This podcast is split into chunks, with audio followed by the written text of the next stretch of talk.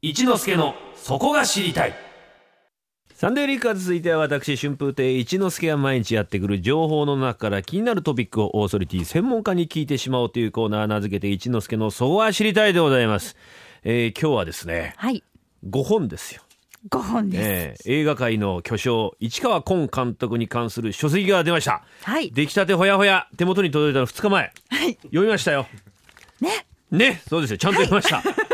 えーあなた見たことあるんですか？市川監督の作品は。いや、あのーはい、いや、これからもう、はい、たくさん見たいなと 勉強しましょう。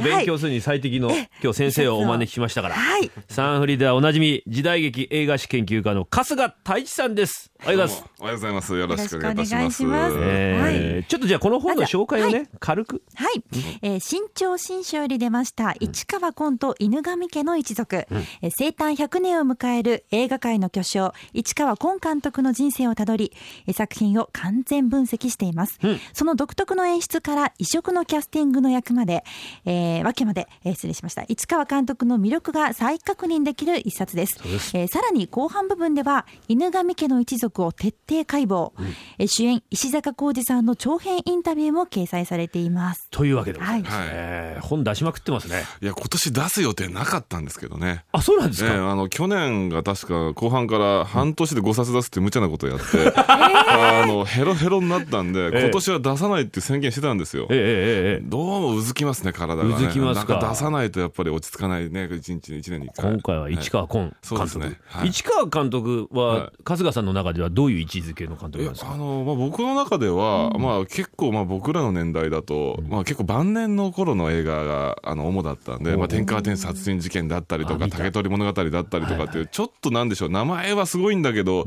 あれっていうような映画を作る人ってイメージがあれあれ対策って同時同時進行ではリアルタイムではあったんですけど、まあ、それがだんだんテレビで見たりとか名画座で見て、まあ、犬神家の一族とか見てた時に、はい。あ昔やっぱすげえの作ってたんだなっていう、そういう印象がまあ自分の中ではずっとあって、まあ、あと作り方としても、まあ、僕どっちかっていうと五社秀夫とか深作金次とか熱気のある映画作りが好きなんですけど、はい。監督の、結構結構クールに作っていく人なんで、その辺がまあ面白いとかすごいのは分かるんだけどちょっと苦手かなっていう意識はずっと持ってた人ではあったんですよね。まあ、クールでスタイリッシュってね、はい。帯にも書いてありますけども、ね。はい。ちょっと引いた視点というか。そうですね。それで映像もものすごくかっこよく、まあ、決めていくっていう感じの人なんで。犬神家の一族って僕らお同世代なんですけど、はい。はい。子供の頃ってテレビでしょっちゅうややってましたね。ね。あと年末夜中にいきなりやったりとかね、一はい。気放送とかありましたね、地上波で。でええ。子供の頃にちょっと怖いなっていうイメージがあって、はい。そうですね。ぼんやり何度も見てるんです、ええ。今回見直したんですけども、かっこいいですね。そうそう、かっこいいんですよ。ええ。えぐいぐい引き込まれていく、うん。面白かった、どこにあるんですかね？この市川監督のこの演出の特徴、そうです。まずやっぱり映像がかっこいいっていうんですかね。ものすごく普通ならこうもっと自然に撮るというか、自然に見せていくところをなんかこう必ず人為的というか、人間の手を必ず加えていくっていうんですかね。そういうところ、まあ、例えば、普通映像だったら、こう人間が動いてるものをそのまま撮るとか、景色をそのまま撮るってやるんですけど、それを何かこう、一工夫入れていくっていうんですかね。色を変えるとか、あとなんか、こう動きとかも自分なりにコントロールして、この映像、まあアニメ、もともとアニメーション出身の人なんで、動いてる人間を撮るっていうよりは、一枚一枚こう、カチッとかっこいい絵を重ねていくっていう感じの撮り方なんですよね。え具体的にははい。じゃあもうはい。編集でもうガチガチにこうそう作っていくね。だから最初にまず絵コンテっていうのがあるんですけど、はい。撮る前に。その絵コンテの準備段階の絵のまま撮っていくっていう感じですよね。あの本の中にも、えー小柄文次郎の絵コンテなんかそうですがねね丸々載ってるんですけど、はい。これも我が家にあるやつですからね、いただいたやつで。じ自分のものなんですか？えもううちにあの学園で飾ってありますからね、これ。ええ。ええ。からあの本当はカラー入りなんですよ。色がついてる、ええ。で普通絵コンテっていうのは鉛筆で書く書いて、まあ、大体カメラマンに渡してこういう構図で撮るっていうふうにまあ指示するためのものなんですけど、市川崑監督は自分で色を塗ってるんですよ。で色のにじみまで作ってこういうふうに背景にじませろとか、柱をこういうふうに傷を入れろとかそういうのを全部色で入れてあるんですよ。で、ええ。その一コマ一コマそれ通りにそ作る、れ通りに撮っててその通りじゃないともうあの気に入らないっていうんで今日はなしとか照明ちゃんと準備しろとかそういうふうにもう作っていくっていう人なんでね、えーもうだから時間準備段階でものすごく時間がかかったっていうね人なんですよね。監督の皆さんってそこまで普通準備されたりとか、そこまで指示されるもんなんですか？普通はもうちょっと例えば、あの絵コンテで、まあ、役者の動きがこういうふうになったらじゃあこっちの方が面白いねとか、あとどうしてもロケーションしたりすると、あの自然環境とかあったりしますから、それにまあ合わせて変えていったり場のその場のインスピレーションで変えていくことってあるんですけど、まあ市川監督はまずそれをやらないでバシッとまず決めた絵で作っていくっていう。だから映像が一個一個まあポスターとかご覧になるとよくわかると思うんですけど、DVD のパッケージとかかっこいいんですよね。一個一個の絵が、うんそういうところが大きな特徴ではありますよね、はい。あの犬神家の一族っていうのは角川映画の一作目なんですよね、で大ヒットして、えはい。あ何でした。まさにこれですね、これだええ愛のバラード、愛のバラード。大野裕二さんのね音楽ですけどね、オープニングのあの、出演者のね、はい。オープニングのこう出てくる画像なんはいかも、タイポグラフィーっていうね、はい、結構印象に残る。そうですね。独特なあれですからね。あの辺もやっぱりアニメーション出身の監督ならではのというか、一つこうあのクレジット自体も何か一つエンターテインメントしてやろうという感じで。だから本当に一個一個の隅々まで工夫を入れて作っていってる人なんですよね。うん。犬神家は見た？あ最近ね、はい。リメイクあそうですね。されたの、はい。は。ちょっと、ははい。い、あの、はい、うる2006年。そうですね。あれも市川崑監督がご自身でリメイク、えーされて、えー。あの同じ台本で。そうですね、あのちょっとだけ変えたんですけど、うん。あの同じ台本でしかも当人同じその映像モニターで流しながら昔のやつを、その構図で撮るっていうことをやってたりとかしたんですけどねただなかなかその通りはいかなかったっていうね。役者は違いますよね。役者が違うっていうのとスケジュールもやっぱり昔の方が贅沢にスケジュールができてて今やっぱりどうしても映画界って貧しいのであるいはその結構役者もうるさかったりするんでねそれで結構厳しい中での撮影だったんでやっぱり粘りが切れなかったっていうことは石坂さんだけは、はい。金田一耕助だけは当人をそのまんまそのまま使うっていうね。最初の一作目の時も石坂さん、はい。最初断ってたっていう。そうですね。本人としては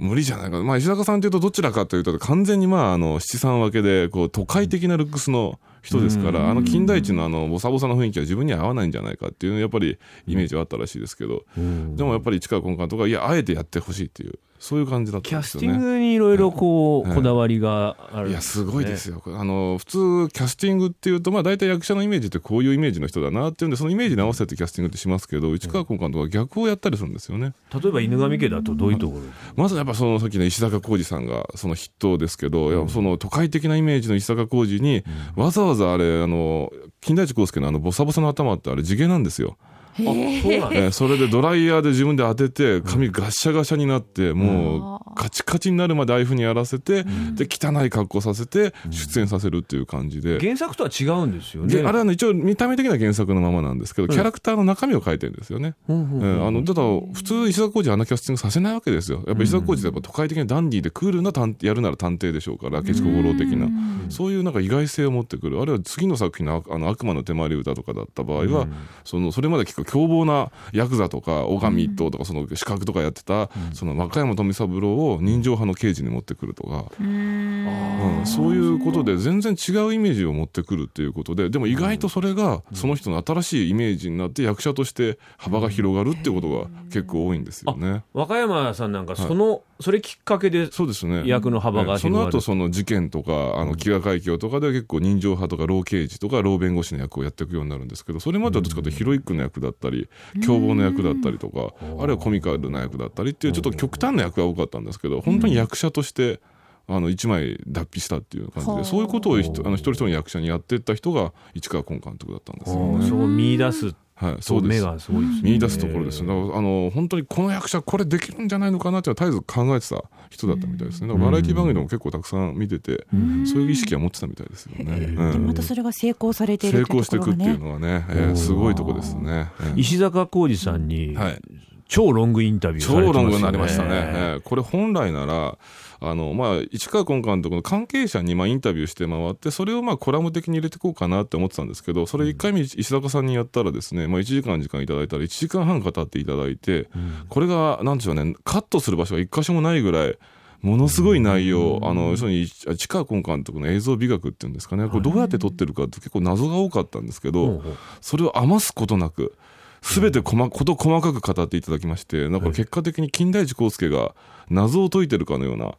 感じになったのでだったらこれ他の人たちなしにしてもう石坂さんのインタビューをこれノーカットでそのまま乗っけて金田一が事件を解決してるかのように変な言い方ですけど僕の本なんですけどええ。最終的な結論はもう石坂浩二さんに出してもらうというか。そうですよね、ね。インタビューでもう指名ですもんね、そうなんですね。だから本当結論部は石坂浩二さんにやって僕はだから探偵の依頼人で石坂さんが名探偵という感じで、だから石坂さんのナレーションであの金田一が謎を解いてるような感じでここ読んでもらえると面白いかなという2万5センチの大インタビューですからまあ、これね。読んでいただくのが一番いいんだけども、例えばこの、市川監督の演出の中で、はい。犬神家の中で、はい。石坂さんが印象に残っているもの、これはっておっしゃってたよね。そうですね。まず金屏風の光の当て方っていうのがねあのそれだけで2日もかけたって言ってましたからね。はい。えーあの広間のシーンが。遺言をえ遺言開くところはい、あの三国連太郎がその死んでいくシーンなんですけど、あそこに後ろに金屏風が映ってると。でその金屏風で光の当たり方が気に入らないっていう話で、ん。その金の器の当たり方と金箔の当たり方は違うだろうっていう話を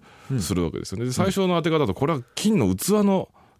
この純金の当たり方だと、うん。金箔はもっと柔らかい紙のあの光がするはずだっていうん。で、その光あの光の調整だけで何日もかけたっていうね、でその間ずっと三国連太郎さんあの布団の中で寝てた寝てる役ですから。寝てるだけですよええ寝てるだけで一言ぐらいしか言わない役ですから、ええ。そのためにずっとなあの何日間も来ては寝て来ては寝てってことをやらされたっていうね。あの名優が。あれえちょっとは、えはい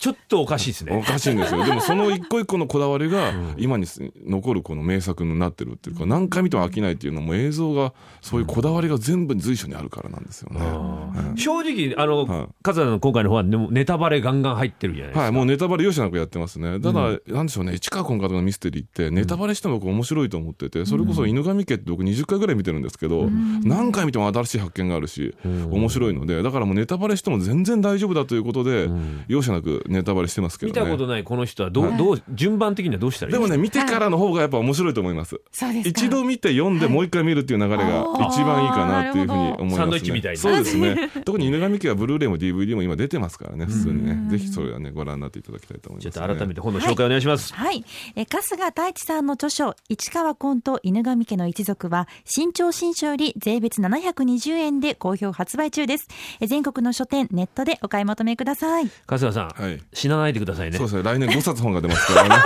それ書き終えるまでは 生き抜きますよ。頑張りましょう、おはい頑張互い。りましょう。はい。えー本日は時代劇映画史研究家の春日太一さんにスタジオにおいでいただきました。どうもありがとうございました。ありがとうございましたありがとうございました。Sunday Flickers.